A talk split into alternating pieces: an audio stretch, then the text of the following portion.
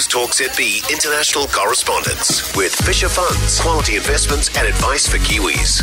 It is quarter to six Wednesday morning. Gavin Gray joins us now out of the UK. And Gavin, NHS staff in England are now being told no jab, no job, but there are concerns this could lead to some vacancy issues.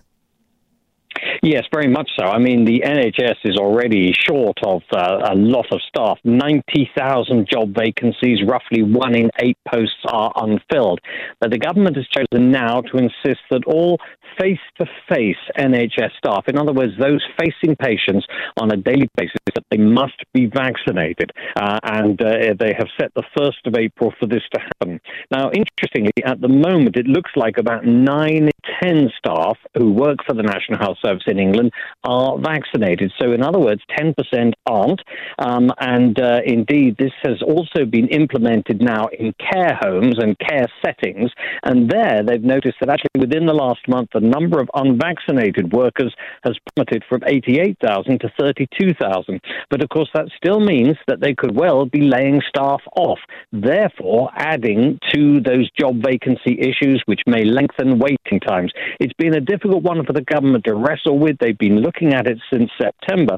Interestingly, when France introduced something similar back in September, it suspended 3,000 healthcare workers over the coming weeks. Wow. Uh, and we do love a sleep study on the show, Gavin. And you've got one that says it knows what time we should go to bed to reduce heart disease.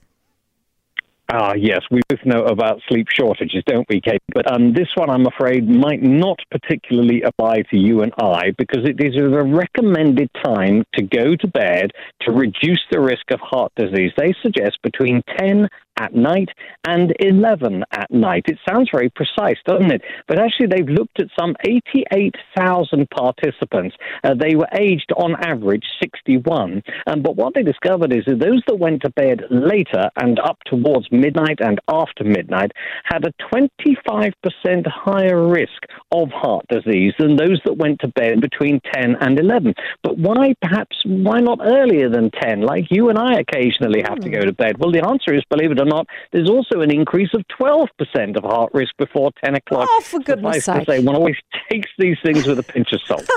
Oh, no. We're doomed. Gavin, thank you so much, Gavin Gray, out of the UK for us this morning. News talks Talk ZB international correspondence with Fisher Funds, quality investments and advice for Kiwis. I think the answer is with these hours, you just can't win. What sort of maniacs up till 11 o'clock at night, for goodness sake? I mean, what are they on?